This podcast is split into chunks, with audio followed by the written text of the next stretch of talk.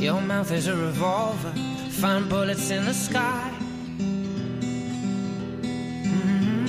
Mm-hmm. Your love is like a soldier, loyal till you die. And I've been looking at the stars for a long, long time. I've been putting out fires all my life. Everybody wants a flame, they don't want to get burned. Comienza Mirada de Apóstol, un programa dirigido por el Padre Miguel Segura. Nights like this lead to love like ours. You light the spark in my bonfire heart. Muy buenas noches y bienvenidos a un nuevo programa de Mirada de Apóstol. Hoy es domingo. Como también fue domingo el día de Pentecostés y fue domingo también el día de la resurrección del Señor. En el día de Pentecostés, esos discípulos atemorizados de Jesucristo consiguieron que otros tres mil se adhirieran a la Iglesia a través del bautismo. Como sabéis, este programa trata de despertar en nosotros, si está todavía dormida, esta dimensión apostólica. Pero, ¿por qué el apóstol es apóstol? Cuando vemos a una persona que entrega su vida por Cristo, que sale a evangelizar, ¿qué tiene humanamente dentro de sí? ¿Qué es lo que está queriendo vivir? ¿Cuál es el sentido de su vida? Responder a la llamada interior de Dios que te llama a ser apóstol significa, por un lado, ponerte en camino. Y significa también hacerlo con un corazón alegre, con un corazón libre. Y también podrías decirle que no a Jesucristo. Tú podrías dar una negativa a la voz que te llama a dar un pasito más, un paso más en la entrega. Podrías decirle que no al amor. Y Dios respeta esa libertad. La libertad que tenemos nos lleva a escoger, escoger las cosas libremente. Y lo hacemos también cuando nos equivocamos de decisión. Dios respeta esa libertad. Cuando nosotros nos acercamos a una decisión y en nuestra vida hay un dilema, como también los tuvo Jesucristo, ¿qué hago? ¿Me voy de vacaciones con los apóstoles? ¿O me quedo a predicar a estas personas que parecen ovejas sin pastor? Ante ese tipo de dilemas, nosotros podemos tomar decisiones correctas o decisiones incorrectas. El que sabe responder bien, ese es la persona libre. Libre interiormente, sobre todo, que puede buscar estar muy disponible a las luces de Dios, que te llevan a dar un paso más, a gastar parte de tu verano en algo bueno, a iniciar un apostolado, a salir de tu zona de confort. Y, de alguna forma misteriosa, ese amor ensancha la libertad. Tú escoges libremente, pero cuando escoges bien, tu corazón se ensancha, se esponja, se llena de contenido. Y cuando hay ese amor auténtico, es siempre libre elección, no es que sea una obligación. El amor auténtico no viene de una obligación, el amor auténtico no viene de un imperativo. Es una participación sincera, una, de, una adhesión cordial. Así que hoy vamos a ver de dónde proviene esta respuesta libre de todo hombre cuando se presenta ante una propuesta divina. Una propuesta divina que puede ser radical, entrégame toda tu vida, sígueme, déjalo todo, o puede ser también una propuesta igualmente divina que te llama a dar un paso más en tu entrega cristiana. En lugar de irte a la playa o a descansar o con los amigos, ven a servirme a un voluntariado. Vamos a acercarnos, como si fuese en forma de círculos concéntricos, en torno a esta respuesta libre del hombre. ¿Cómo podemos y qué incluye nuestra respuesta libre? ¿Cómo podemos dar una respuesta libre y qué incluye esta respuesta? Bueno, voy a dar la palabra a María Blanco Poyato, que nos acompaña hoy para la primera parte de nuestro programa. Muy buenas noches, María. Buenas noches. María tiene veintiún años, está aquí en Córdoba, desde donde emitimos el programa en esta ocasión. Y quedaos con nosotros porque tiene algo muy interesante que comentarnos a raíz de estas respuestas libres a las ocasiones que Dios pone por delante para ser cada vez más apóstol. Empezamos enseguida la primera parte de nuestro programa, esta mirada al presente.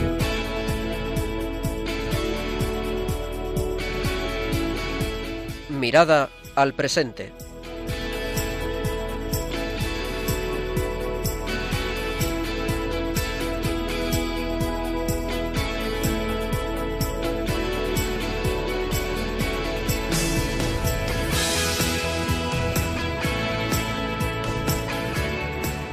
Como sabéis, está con nosotros María Blanco Poyato. Muy buenas noches, María. Buenas noches. Bueno, cuéntanos un poco cómo es que estás ahora en los micrófonos de Mirada de Apóstol. ¿Qué es lo que estás haciendo aquí en la parroquia y cómo comenzó todo para que participases y coincidiésemos en este voluntariado de Puerta Verde? Pues todo empezó gracias a don Miguel David, que era mi profesor de religión en el Colegio Santa Rosa de Lima. Y me... ¿Esto hace cuánto tiempo? Estaba yo en cuarto, tercero de la ESO, cuando, cuando lo conocí. Así que será hace, ¿cuánto? ¿Cuatro años? ¿Cinco años? Cinco. Cinco años. Cinco años. ¿Y entonces qué pasó? Pues que me, me pidió... Estaba buscando gente él para catequesis, para dar catequesis. Y yo en ese momento acababa de entrar en otro grupo de jóvenes de catequesis. Y yo le dije que, vale, que por mi bien, que yo vendría aquí a catequesis. Y estuve viniendo tres años, creo que fue, a catequesis. Tres años dando catequesis en la parroquia de Santa Luisa de Marillac. Sí. ¿Cuál es el ambiente que encontraste aquí? Fue regular porque la, había personas que venían, pero no venían constantemente. O sea, era todos los sábados por la tarde la catequesis y te venían cada tres sábados o así. Y había otros que sí nos comprometimos con nuestra promesa de venir. ¿Y eran catequesis, catequesis para primera comunión, para confirmación? ¿Para qué eran? Para confirmación. O sea, estamos hablando de qué edades. dieciséis, diecisiete... Bueno, muchos de nuestros oyentes ya saben que la parroquia de Santa Luisa de Marillac está situada en un sector desfavorecido de Córdoba, que es el polígono del Guadalquivir. Pero ahora mismo tú no estás siendo catequista durante el verano. ¿Qué es lo que estás haciendo? Estoy de voluntaria en el campamento Puerta Verde. Bueno, una chica de veintiún años voluntaria en el campamento Puerta Verde. Hoy vamos a enfocar el programa desde otro punto de vista. No va a ser tanto contar un apostolado, sino entrar en las motivaciones interiores que llevan a una persona a responder libremente a Dios. Vamos a verlo en primer lugar con María y posteriormente con otros voluntarios que se encuentran aquí en la parroquia de Santa Luisa de Marillac. Y así tratar de hacer un tipo de introspección también en nuestro corazón de cómo podemos responder libremente a Dios.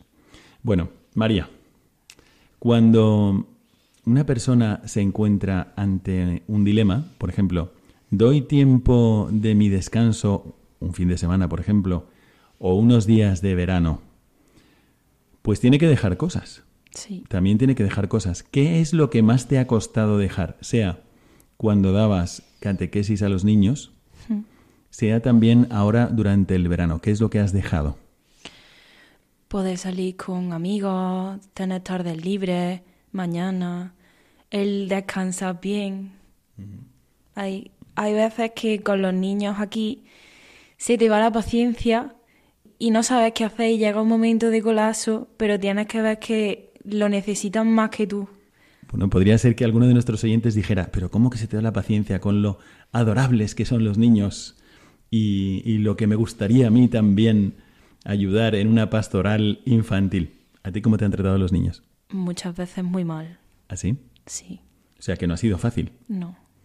¿Y qué es lo que tú tenías que dejar atrás para encontrar fuerza en tu interior para venir y seguir dándote a los niños, apoyando al párroco en la parroquia?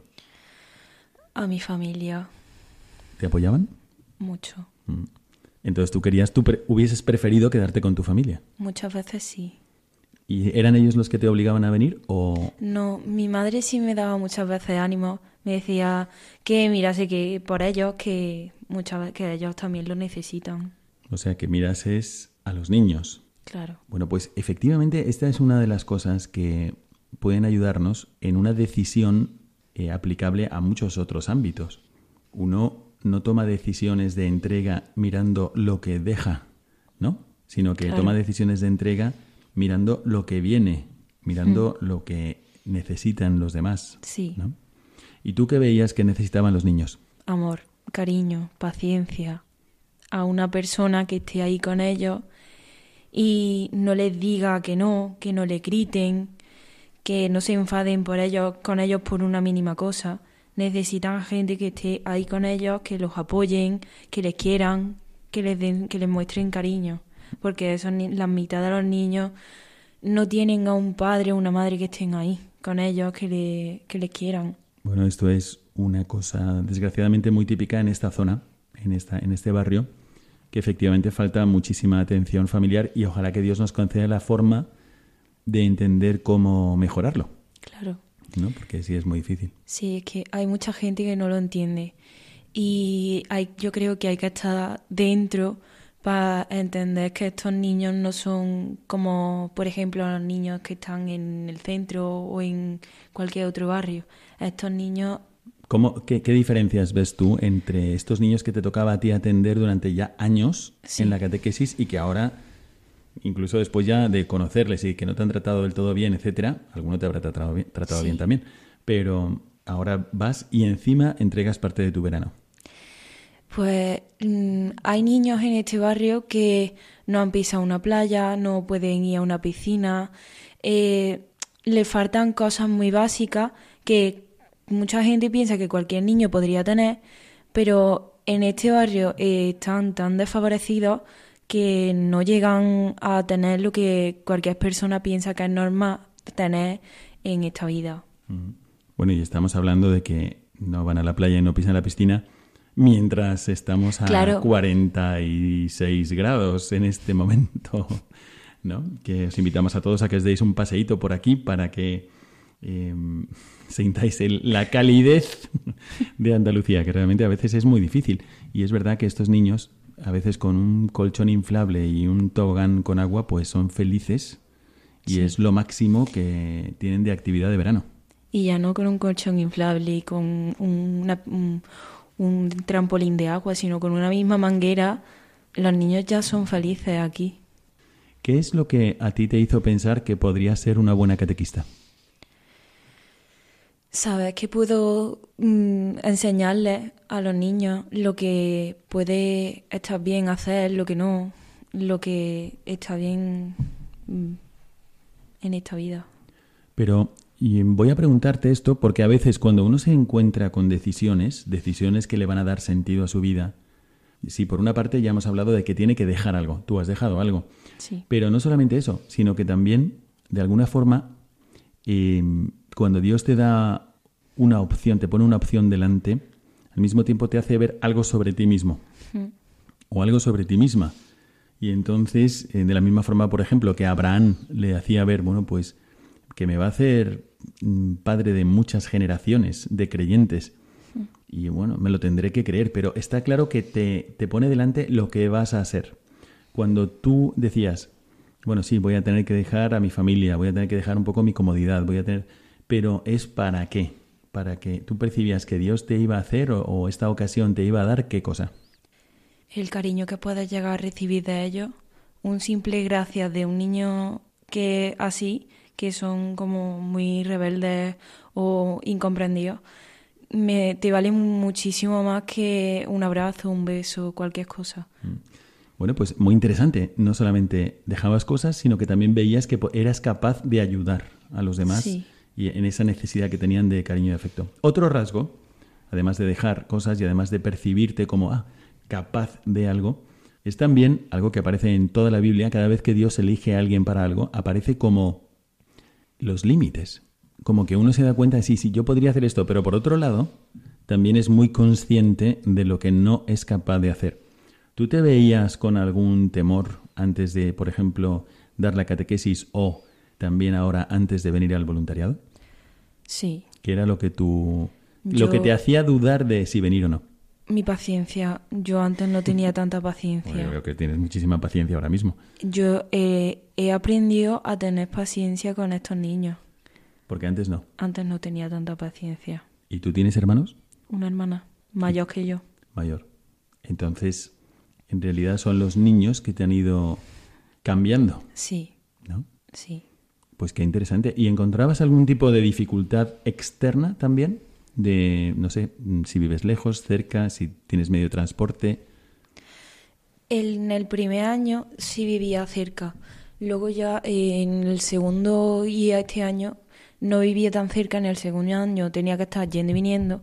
Pero este año ya decidí quedarme aquí porque Vivir la experiencia desde aquí enteramente es muy diferente a estar yendo y viniendo, porque yendo y viniendo te pierdes muchísimas cosas. Bueno, pues estamos ya casi llegando al final y un poco tratando de desempaquetar lo que hay dentro de, de una respuesta libre a Dios. En una respuesta libre hemos dicho que sí, que hay que dejar algunas cosas. Es verdad que también te sientes capacitado o que Dios te va a capacitar para otras cosas. Al mismo tiempo encuentras también unas limitaciones, pero luego también como Abraham, Abraham sintió todo esto. Pero luego se puso en camino día a día. Entonces, háblanos un poco. Si ahora nosotros tuviésemos que hablar con María Blanco Poyato el día uno, que empezó sí. la catequesis, pues no es la misma María Blanco Poyato que está ahora mismo en los micrófonos. Tú has empezado un camino, has tenido que andar día a día, etcétera. Entonces, ¿encontrarías algún tipo de etapas al inicio, a mitad, ahora, al final? ¿Encontrarías algún, alguna diferencia entre el modo como comenzaste y cómo estás ahora? Sí. A ver, cuéntanos un poco. Yo al principio me costaba mucho creer. No tenía yo mucha fe. ¿Ah, no? No. Entonces, estaba, poco... supongamos, tenemos que pensar en una chica que está en una clase de religión, en un colegio, y encuentra un sacerdote. Sí. Y en ese momento tú no creías mucho. No. ¿Qué te ayudó a creer más? Don Mí. Nos hacía ver muchas cosas. Es más, me acuerdo que nos ponía muchísimas dinámicas en clase y la mitad de ellas salíamos llorando de la emoción.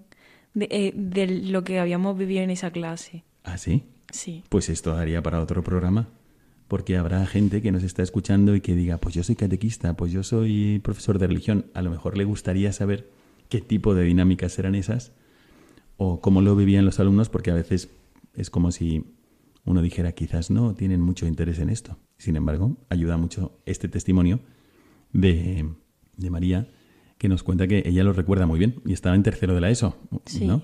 Una de las etapas más difíciles para una chica, para un chico también. Sí, a mí es que tercero de la ESO me marcó mucho.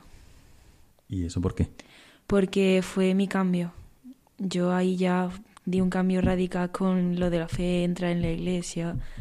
Ahí ya fue cuando yo tomé las riendas de mi fe y las llevé por el camino que tenía que hacer.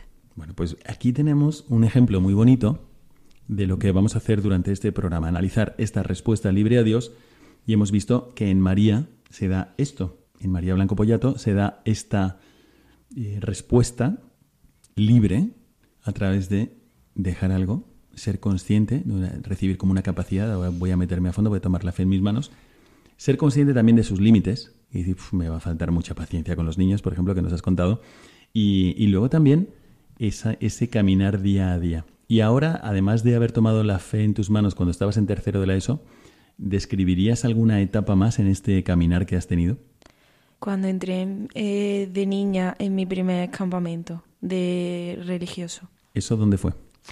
Fue con la Iglesia de la Esperanza de aquí de Córdoba. Porque yo fui sola. Ahí yo todavía no terminaba de tener yo mucha fe.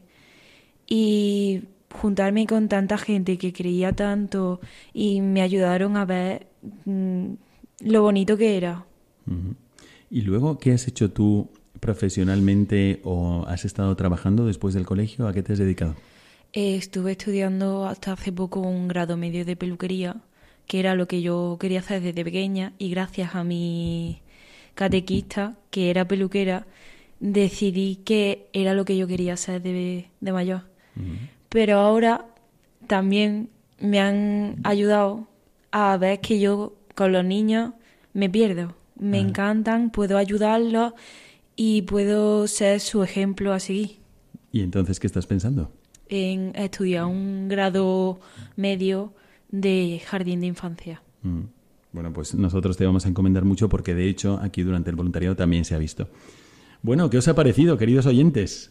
Está con nosotros María Blanco Poyato, ella estudiando su curso de peluquería, ya lo ha terminado, y al mismo tiempo viviendo su fe desde tercero de la ESO gracias a un profesor de religión, don Miguel David Pozo León, que le ha traído una experiencia de comunidad de fe en la parroquia de Santa Luisa de Marillac, y después ella misma ha querido compartir la fe como catequista y ahora en el campamento Puerta Verde. ¿Qué os ha parecido? ¿Habéis experimentado también vosotros esta este proceso en una respuesta libre a Dios, que vamos a seguir profundizando, el tener que dejar algo, el sentirte capaz, capacitado, el sentirte capacitado por Dios para algo, el, se, el sentirte todo lo contrario, limitado precisamente para esa misma cosa y después tener que caminar día a día? ¿Habéis sentido esto? Pues podéis interactuar con nosotros en el correo del programa, que es mirada de apóstol arroba radiomaria punto es. Y quedaos con nosotros porque vamos a seguir entrevistando sobre este mismo tema a otros voluntarios del campamento. Muchas gracias a María Blanco Poyato. De nada. ¿Y quieres mandar algún saludo a alguien, María? A mi madre. ¿Que estará escuchando? Sí. Bueno, pues desde aquí le mandamos todos también un cordial saludo y te encomendamos para que puedas hacer realidad estos sueños y seguir orientando en la fe y humanamente a muchos niños. Gracias.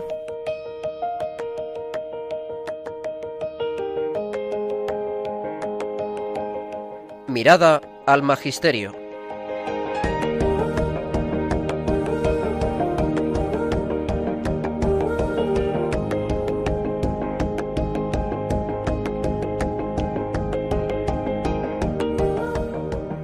Acabamos de escuchar a María Blanco Poyato en la primera parte de nuestro programa hablando de esta, estos cuatro elementos que hay en toda respuesta libre del hombre a Dios.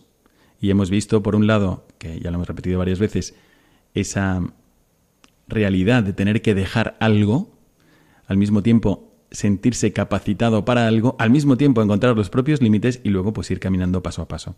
Así que ahora, en esta parte de nuestro programa, vamos a entrevistar a tres invitados especiales que ya han estado antes, hace unos días ya, en nuestro programa, que son el hermano Francisco Andrés Jiménez Pinal. Buenas noches, hermano, hermano Andrés. Buenas noches, padre. Está también Santiago Toro Restrepo. Buenas noches, Santiago. Buenas noches, padre. Y también nos acompaña Jesús Alejandro, el hermano Jesús Alejandro Hernández Rojas. Muy buenas noches, hermano Jesús. Buenas noches, padre. Bueno, ya son veteranos del programa, así que vamos a pasar directamente a, al comentario de un texto de Francisco Berra que se llama Venid y veréis, y habla precisamente sobre la respuesta libre del hombre a Dios. Le pido al hermano Jesús que lea el párrafo que ha elegido. De etapa en etapa, porque nada se improvisa en los planes de Dios en tu misma vida. El proyecto del Señor, también el programado y preparado para ti, recuérdalo, se devana como un hilo fino en la ordenada madeja de su designio providencial. De ascenso en ascenso, de aceptación en aceptación, de conquista en conquista se llega a la cima. Abraham, heme aquí, toma el cuchillo para degollar a tu hijo.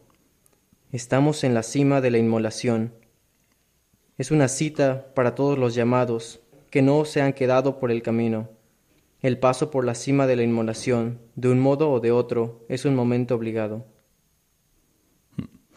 Bueno, el hermano Jesús Alejandro Hernández Rojas es legionario de Cristo y está en su primer año de filosofía, ¿correcto?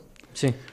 Y bueno, Eh, a los demás los conocéis, los voy a ir presentando poco a poco, pero quisiera preguntarle a Santiago Toro Restrepo, que es de Colombia, de la diócesis de Cartago, ¿qué ha significado para él? Los tres son jóvenes que están en camino al sacerdocio, Santiago por la diócesis de Cartago, Colombia, y los hermanos Andrés y hermano Jesús son religiosos y caminan hacia el sacerdocio dentro de la familia de los Legionarios de Cristo.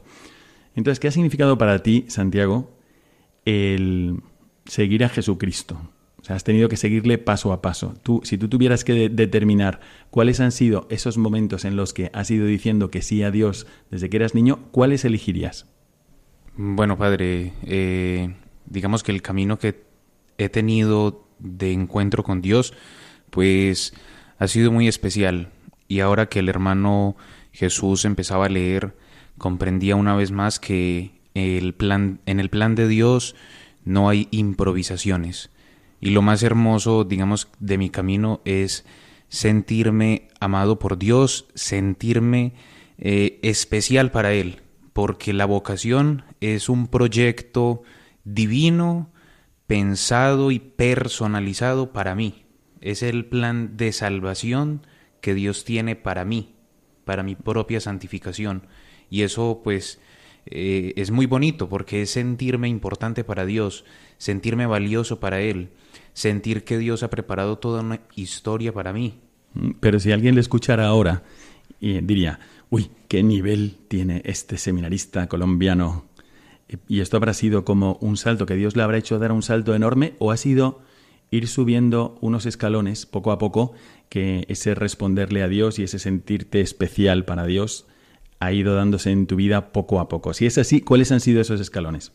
Eh, bueno, yo siempre... ¿Esto fue desde niño? ¿Fue en la universidad? fue Yo siempre inicio desde antes de mi nacimiento. Yo ah. pienso que el Señor ya... Por eso digo, es sentirme importante para Dios porque Él es el que ha preparado todo el camino.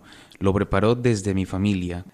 Para mí es muy importante... Eh, por ejemplo, la fiesta de Santiago Apóstol, que se celebra el veinticinco de julio, porque justo un veinticinco de julio, unos años antes de que mi mamá estuviera en embarazo, ella en una capilla del Santísimo le pedía al Señor la gracia de volver a quedar en embarazo. Uh-huh. Y decía que si ese hijo que ella tuviera iba a ser un hombre, pues que ella lo llamaría Santiago. Entonces yo pienso y sé que el Señor desde ese momento ya me había bendecido. Luego fui creciendo en una familia cristiana, ingresé a los seis años en el grupo de monaguillos, estuve diez años allí sirviendo y creciendo. Luego en el grupo juvenil comprendí eh, otro aspecto de la, digamos, de la vida cristiana, ese servicio con los jóvenes. Y luego me enfrento con la decisión, digamos, fundamental de, pues, de, por así decirlo, de, de mi proyecto de vida. Ir a la universidad, entrar al seminario o hacer otro proyecto, digamos, más personal. Eso vamos a profundizar sobre esto un poco más adelante, pero antes le voy a dar la palabra al hermano Andrés para que nos diga, en su caso, así brevemente, cuáles han sido esos peldaños que ha descubierto en su caminar respondiéndole a Dios que sí. Pues yo me acuerdo también, tenía más o menos como unos doce años, eh, cuando sentí pues la invitación del Señor. La vi muy clara esa invitación, fue algo que me llamó mucho la atención y tomé el riesgo, pero claramente que mi vocación la respondo día a día, es un sí diario al Señor y claramente hay, hay cosas que dejas, ¿no? ¿no? No dejas atrás, no las abandonas, las volteas a ver y dices, bueno, Dios también me bendice eh, de una manera extraordinaria y, por ejemplo, en algunas cosas... que pues le he ofrecido al Señor, pues a mí me encantan los deportes, ¿no? Uh-huh. A mí me hubiera gustado eh, pues, ser un jugador profesional de o fútbol o, o frontón, ¿no? Practiqué tres, por, tres años frontón y de mis primeras eh, crisis o sí, de los momentos más difíciles cuando entré a, a, al seminario, pues era dejar eso, ¿no? Que pues uh-huh. me consideraba bueno, pero yo decía, bueno, eh, por algo estoy aquí y pues a darlo todo. También, pues, lógicamente, a mi familia, dejar mi familia, dejar, pues, algunos proyectos que tenía, ¿no? De... Allí en Guadalajara. Exactamente. Y, y, pues, día a día, ¿no? Vas renunciando a ti mismo, pero no es una renuncia triste. Es una renuncia ofrecida y te da un gozo increíble saber que estás sirviendo al Señor y que Jesús va a servir por medio de ti. Bueno, al hermano Jesús le voy a preguntar un poco lo mismo, pero desde un punto de vista más externo. Por ejemplo, si alguien le viera desde fuera, escuchándole, pues podría pensar que um, usted entró al seminario en su ciudad y simplemente implicó ir a clase todos los días mientras pasaban los años y no moverse y no tener que dejar eh, algo físicamente, que su familia le visite cada fin de semana o algo por el estilo, y entonces que vaya pasando el tiempo hasta llegar así al sacerdocio. Pero ¿qué ha significado en concreto en cuanto a desplazamientos, por ejemplo, el haberle dicho que sí a Dios? Porque estaba pensando mientras hablaba María Blanco Poyato en el ejemplo de Abraham, que efectivamente tuvo que dejar y tuvo que moverse y después tuvo que decirle que sí a Dios día a día. Entonces, en su caso, si alguien le viera desde fuera, ¿qué es lo que hubiese visto? Yo nací en, en México, y ahora eh, está, afuera, y ahora... a las afueras de la Ciudad de México y, y ahora... después entré al seminario... Fue un poco de desplazamiento y después fui a España al, al seminario y pues sí, de esos momentos no pude ver a mi familia y ahora después fui a Estados Unidos y después ahora en, eh, en Roma y ahora estoy de vuelta aquí en España unos días. Y entonces esto significó, ¿cuánto tiempo estuvo en el noviciado en España? Estuve dos años en España. Pues fue salir de México, estar dos años en España, después... Ir esto, do, dos años a Estados Unidos. Dos años más a Estados Unidos y luego... Estoy ahora en Roma. En Roma un año. Entonces, esto es también el comenzar a caminar y no saber por dónde te va a llevar Dios. A lo mejor puedes tener más o menos algo previsto, pero usted, cuando usted entró por primera vez en su vida al seminario, ¿usted sabría, por ejemplo, qué haría el noviciado en España? No, la verdad no tenía ni idea. Bueno, pues efectivamente, aquí ya tenemos como este muestrario, por así decir, de, de estos tres jóvenes que se preparan para ser sacerdotes, de lo que ha significado seguir a Dios día a día. Así que vamos a lanzarles las tres preguntas que ha respondido María y brevemente les voy a pedir que comenten con nosotros esto. Primero les voy a preguntar las renuncias más fuertes que tuvieron que hacer. Segundo, les voy a preguntar eh, ¿para qué se sintieron capacitados? Cuando Dios les invitaba a seguirle, había algo ahí, algo especial, porque uno puede decir, yo es que me siento llamado a una vida intensa de oración en una comunidad contemplativa. O, y como me siento, sé que, que necesitaré toda la gracia de Dios, pero me siento casi capaz de ello, porque efectivamente Dios te capacita para la misión que te pide. Entonces les voy a preguntar también sobre esto. Y la tercera cosa, les voy a preguntar qué dificultades interiores experimentaron ellos, esos límites que uno dice, me siento llamado por Dios, pero si es que experimentaron alguno, eh, me encuentro casi trabado para seguirle y lo encuentro dentro de mí mismo o quizás fuera también, que yo quisiera seguir esta misión pero no, no encuentro cómo. Así que vamos a ver, ¿quién quiere empezar con la primera pregunta? Que es, ¿qué tuvieron que dejar? ¿Qué les costó dejar más? Le paso la palabra a Santiago. A ver, Santiago, bueno, ¿qué padre. tuvo que dejar? Como Abraham tuvo que dejar, sal de tu tierra. ¿Usted? Exacto, pues digamos que la tierra y la familia no, porque inicialmente yo empecé a formarme en mi diócesis, en el Seminario Nuestra Señora de la Anunciación de Cartago, pero justo eh, en el dos mil dieciséis, que fue digamos el último año que estuve en mi pueblo, eh, estaba terminando el colegio y eh, supuestamente ese año yo ya no iba a entrar al seminario, pensaba hacer otra cosa, pero eh, no sabía concretamente qué. Todo ese año puse en oración como una alternativa al seminario y no encontraba respuestas. Y fue muy curioso porque en una semana encontré tres respuestas.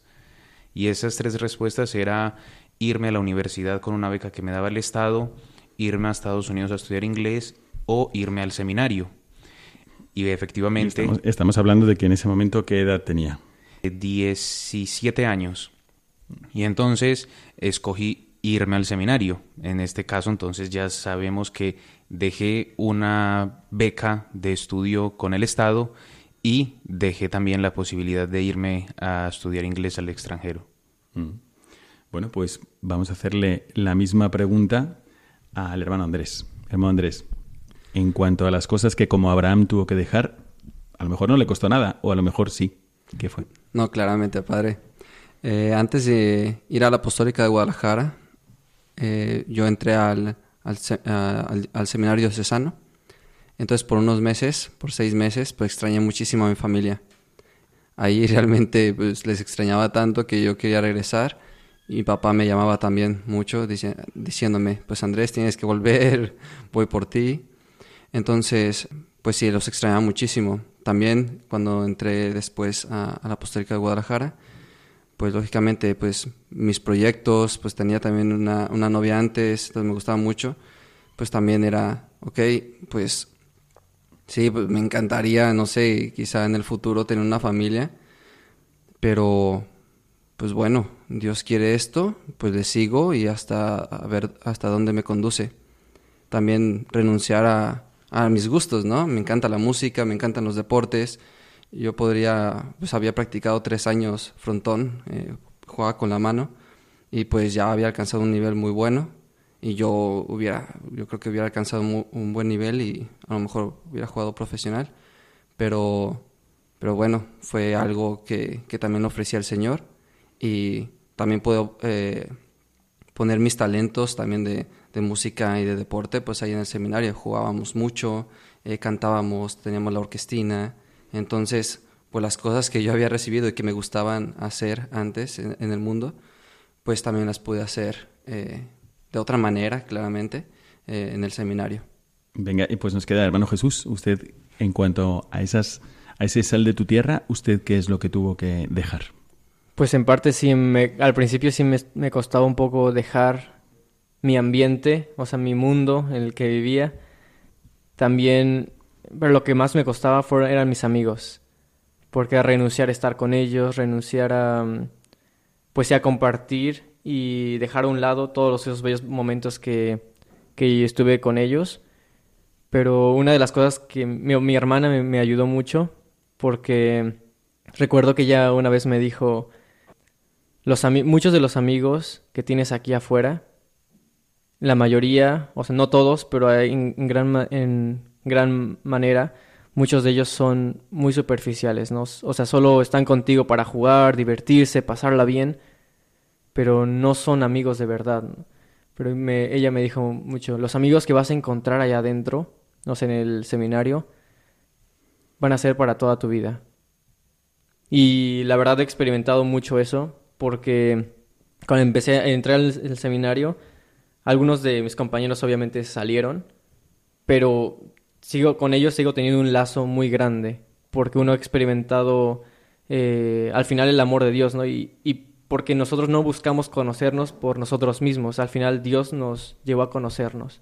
Igual que el hermano Andrés, antes yo no lo conocía para nada y no sé si lo hubiera conocido en mi vida, pero al final ahora, o sea, Dios nos hizo conocernos. Y son hermanos prácticamente, ¿no? De hermanos sí. en, en la fe, pero se tratan de maravilla. Bueno, entonces hemos repasado esta primera pregunta y vamos a acelerar en las siguientes dos. Eh, va a ser unas respuestas muy breves, pero vamos allá. Entonces, ¿a qué se sintieron capacitados cuando experimentaron este, esta llamada? Estábamos escuchando a María Blanco Poyato, que ella se, se sentía como capacitada o llamada o empujada a amar a los niños, a dar cariño, a darles atención, aunque ella estaba preparándose para hacer su, pues, su curso de peluquería, que a eso quería dedicarse. Y sin embargo, sentía ese pequeño impulso y así fue catequista y luego participó aquí en Puerta Verde. Cuando ustedes sintieron la llamada de Dios, ya estamos hablando de otro, otro nivel de decisión, pero también es una respuesta libre a Dios, que es lo que estamos tratando en el programa. Eh, ¿qué es, ¿A qué se sintieron capacitados o a qué se sintieron llamados? Brevemente. Santiago. Bueno, padre, yo lo que sentí fue una llamada a colaborar en la salvación de las almas. Es decir, ser el instrumento de Jesucristo para salvar almas. Perfecto. Y vamos a pasarle la palabra a Jesús, al hermano Jesús. Hermano Jesús, ¿usted qué sintió? ¿Hacia dónde iba ese impulso que sentía en su interior cuando eh, percibió la llamada vocacional? Pues más o menos por lo que experimenté, porque realmente experimenté a Jesús, a Dios. Y por ese motivo yo quería que, hoy quiero que otras personas puedan conocer a Dios, sea en todo donde sea. Perfecto. Y hermano Andrés. Pues la verdad, eh, yo me sentí capacitado, sí, tener la capacidad de amar, porque antes vivía mucho eh, para mí mismo, antes era muy indiferente, pero en el seminario aprendí a amar, a entregarme y a servir a mis hermanos. Bueno, efectivamente, esto es algo que creo que nos lo podemos llevar, queridísimos le- eh, oyentes, iba a decir lectores, porque es- leí esta mañana una frase que me impactó y que decía que la oración no es pérdida de tiempo, sino que es pérdida de indiferencia. Y esto es así siempre. Ahora lo estamos comentando con tres jóvenes que han sentido esto. Estaban hablando con Dios en un momento, en un momento de sus días, de sus jóvenes vidas, y alguno pues en la capilla, alguno en un retiro, otro escuchando a un sacerdote, otro al dormirse, pero como sentirse capacitado, llamado a no ser indiferente. Santiago, no ser indiferente en la salvación de las almas. Jesús, a que los demás compartiesen también el conocimiento y el amor de Dios. Y Andrés, pues a salir de sí mismo y no ser como un, una persona que viviese en clave de sí, en clave de sí mismo, ¿no? Bueno, nos queda una última pregunta que voy a hacer también ágilmente y vamos a empezar en este caso por el hermano Jesús y seguimos con el hermano Andrés y Santiago. Y es sobre, además de sentirse capacitado para eso, qué bonito, ¿no? Que un joven diga, venga, por la salvación de las almas, ahí va todo, toda mi vida. O qué maravilla, que todo el mundo conozca a Dios. Y de repente encontrarse también con los límites. Abraham se encontraba que era viejo. Abraham se encontraba que no era capaz de procrear y que tenía una esposa también anciana. Entonces, que esto era imposible, la misión que Dios le pedía. ¿Qué es lo que encontraban ustedes para, como un obstáculo para seguir esta vocación? Que tuvieron que romper para dar una respuesta libre a Dios y decir que sí? Pues yo creo que también, sobre todo, son los propios límites, ¿no? La, la flaqueza de, del propio pecado, que uno piensa que no puede seguir a Dios, ¿no? O sea, uno puede... tiene miedo de amar, ¿no? El miedo. Tiene miedo de entregarse, tiene miedo de realmente ser totalmente generoso. Como se dice mucho aquí en España, realmente quemar barcos, como lo hizo... O sea, quemarlo todo, ¿no? Quemarlo Entonces, todo y, bien. pues sí, seguirlo. Y... Hmm. Bueno, pues es interesante, ¿no? Encontrar esa limitación de un temor que, que te puede dejar efectivamente paralizado.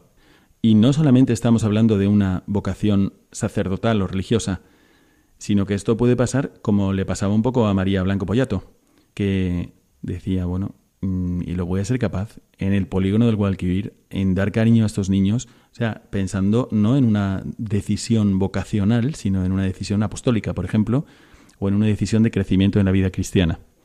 Hermano Andrés, ¿usted qué encontraba como obstáculo para decirle que sí a Dios?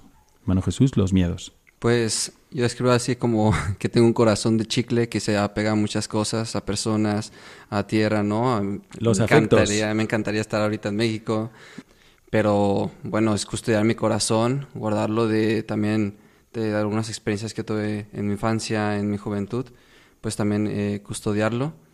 Y también eh, yo creo que un límite que también es como querer hacer todas las cosas por tus propias fuerzas. Y al fin del día, si cumples un proyecto y, y solamente pusiste de tu esfuerzo, estás triste porque dices, no alcancé lo que deseaba. Entonces, en ese momento, tú tienes que, bueno, yo pongo todos mis esfuerzos, mis esfuerzos, pero ahí dejo espacio a la gracia de Dios. Porque sí, podemos hacer las cosas con nuestras propias fuerzas, pero siempre hay límites. Entonces también hay que dejarle pues espacio a la gracia de Dios. Uh-huh. Y Santiago, ¿cuáles serán esos eh, esa, ese bloqueo o esos límites que uno encuentra siempre como Abraham encontró los suyos? Bueno, yo pensaba mucho en la fe. Yo decía que mi fe era muy poca y me encontré con que el Señor pues poco a poco me fue acercando a la oración, a los sacramentos, y fueron sus gracias las que me fueron aumentando precisamente la fe y esa relación con Dios para ver las cosas, digamos, de una manera más sobrenatural y ver en las cosas cotidianas la, la acción de Dios. Bueno, me parece muy interesante. Hemos concluido así esta parte, pero si os fijáis, eh, han dicho esas, precisamente esas tres cosas, prácticamente, dos por lo menos y quizás la tercera también, de lo que nos incapacita para tomar una decisión libre. ¿Cómo, cómo es esto? Pues si tú quieres ser libre en la respuesta que des a Dios, no puedes tomarla en base a los miedos, como decía Jesús. Los miedos atenazan una decisión. De hecho, tomas una decisión bastante rápida, pero no es libre. Y tampoco puede ser una decisión tomada en base a los apegos, en base a los afectos desordenados, aunque sean sobre cosas buenas, porque puede ser un afecto a una carrera, puede ser un afecto a una tierra, incluso a la propia familia. Por eso Jesucristo también nos habla de esto. Sabe que el responderle libremente a Dios puede estar condicionado por los afectos que nuestro corazón tiene de modo espontáneo, simplemente por nacer. Y el otro aspecto es esa, puede ser esa opinión de los demás. Cuando uno vive con fe, la opinión que le importa es la de Dios. Pero si no tiene esa fe, entonces es condicionado, bastante condicionado por la opinión de los demás. Sería mucho mejor aprender inglés, sería mucho mejor ir a Estados Unidos, sería según la opinión de los demás, pero según la opinión de Dios, que quiere salvar a todos, a lo mejor, ¿sabes qué? Dámelo todo. Bueno, quedaos con nosotros que vamos a, a sacar una conclusión muy rápida y esperemos que sea fecunda también.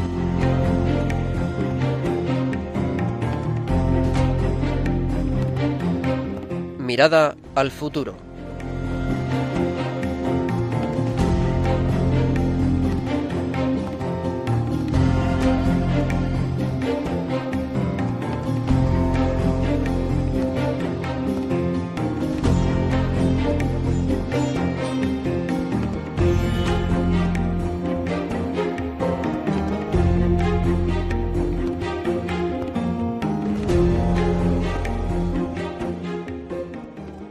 Estamos ya en la última parte del programa, aterrizando en esta mirada al futuro y, como siempre, tratamos de que sea algo concreto.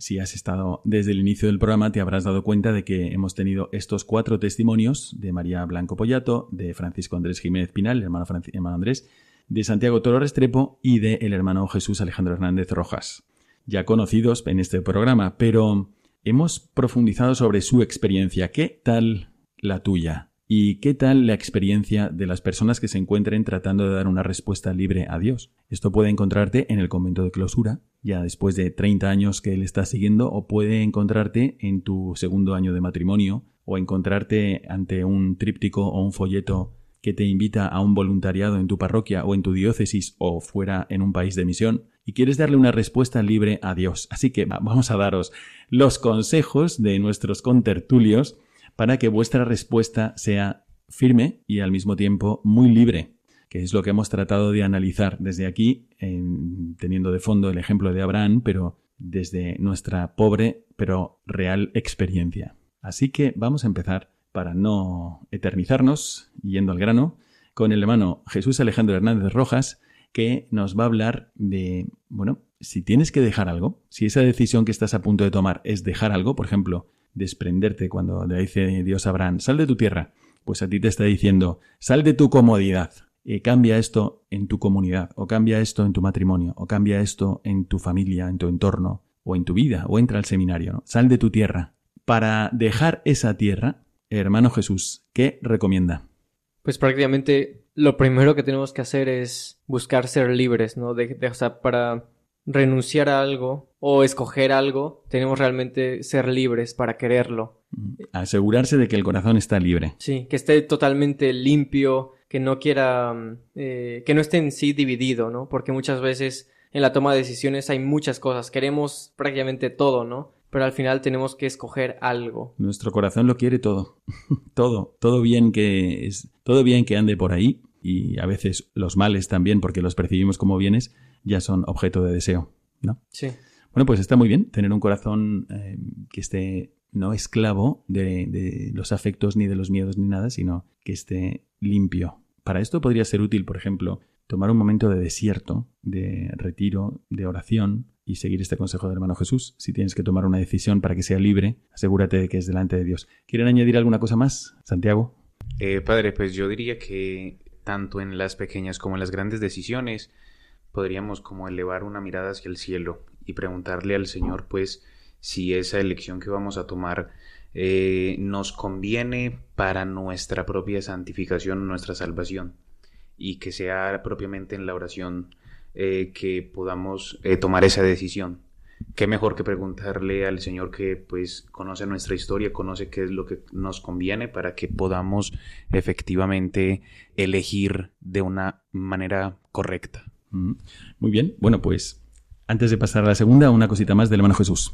Justo cuando estamos turbados o tenemos muchos problemas interiores como tristezas o angustias, también no es muy bueno tomar decisiones. Es, eh, es mejor esperar a tener esos momentos de silencio, estar en paz, para poder tener una buena decisión. Pues lo dicho, el, ante el primer reto de esa decisión libre, pues asegúrate de hacerlo delante de Dios, en un momento de oración y con el corazón puro y libre.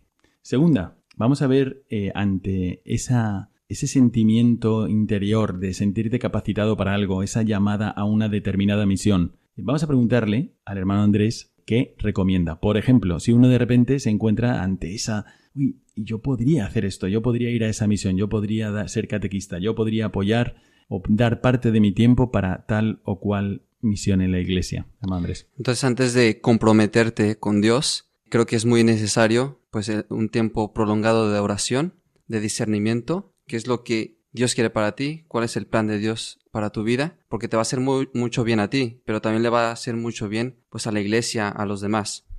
Después, pues si estás en un discernimiento vocacional, si vas a entrar pues a una congregación religiosa o vas de camino al sacerdocio, hay más o menos como un año o dos años de ese discernimiento, ¿no? Entonces atrévete a ir a, a esos lugares para que realmente en un ambiente que te sirve, que en un acompañamiento que se les va a dar en esos lugares, pues son propicios para que esa vocación eh, se vea con claridad, y después de, esos, de ese año o dos años, pues realmente comprometerte de una manera más plena. Y ahora bien, si tu vocación sea en el matrimonio o sea pues a una vida de consagración, o prácticamente pues eh, soltero eh, tu, toda tu vida, pues también pídele ayuda al Señor, pero también ante eso pues debes de conocerte bien, debes de conocer a la persona con quien estás. Si vas a consagrarte debes de conocer más a Dios profundamente, eso requiere tiempo y pues anímate, ¿no? Si vas a consagrarte pues ve al lugar, ve, pide ayuda, porque tú no puedes solo. Muchas veces la vocación se ve muy... un poco oscura y no ves con claridad, necesitas ayuda, pero atrévete a ir a esos lugares que te pueden ayudar. Muy bien. Bueno, efectivamente, cuando uno toma decisiones ya si son de, de calibre vocacional para toda la vida, la Iglesia es muy sabia y te prepara esa comunidad de fe que te puede apoyar para esas decisiones tan importantes. Pero análogamente, si no se trata de una decisión vocacional, si es simplemente me dedico a ayudar en la cárcel o me dedico a dedico más tiempo a mi madre que está enferma, pues efectivamente también, análogamente, puedes buscar esa comunidad de fe, esos, esos consejeros que te pueden ayudar, como otros consejeros buenos y formados ayudarían a un joven que está pensando en entrar a un seminario, pues también encontrarás personas de fe en la Iglesia que te pueden orientar para tomar esa decisión. Me parece muy interesante. Bueno, y por último nos queda a Santiago. Vamos a preguntarle a Santiago y, bueno, también a los demás. Y a vosotros también, queridos oyentes, en el correo del programa mirada de apóstol arroba radiomaria.es, pues, ¿qué hacemos ante ese, esa necesidad de caminar día a día? De que no se trata de una decisión, venga, apuesto todo a la ruleta, eh, a este número y a este color, sino que se trata de todos los días seguir a Dios, como Abraham, sí, dejó su tierra, pero luego no se acabó ahí la historia, al contrario, era solo el inicio. Entonces, Santiago, para todos aquellos que, por ejemplo, jóvenes que ya están en el seminario, que ya llevan varios años, eh, religiosas que están en el convento, jóvenes que se han casado, que ya están en el matrimonio, o llevan ya llevan veinte años casados, o llevan treinta años casados, o están queriendo, o llevan unos años de viudez, y están queriendo responder a Dios y el camino sigue, ¿no?, día a día. ¿Qué consejo les da? Bueno, padre, yo aconsejo y de una cierta manera lo vivo en primera persona, y es detenerme y pensar en ese primer amor, en ese primer momento en el cual tomé la decisión, en esa alegría que sentí cuando eh, me sentí llamado por el Señor, y pienso que eso es lo más, lo más bonito y lo más eficaz para seguir día a día al Señor en cada una de las decisiones que se tome. Es decir, detenerse, volver al amor primero, y ese tomar conciencia de ese amor primero pues me va a impulsar a caminar día a día.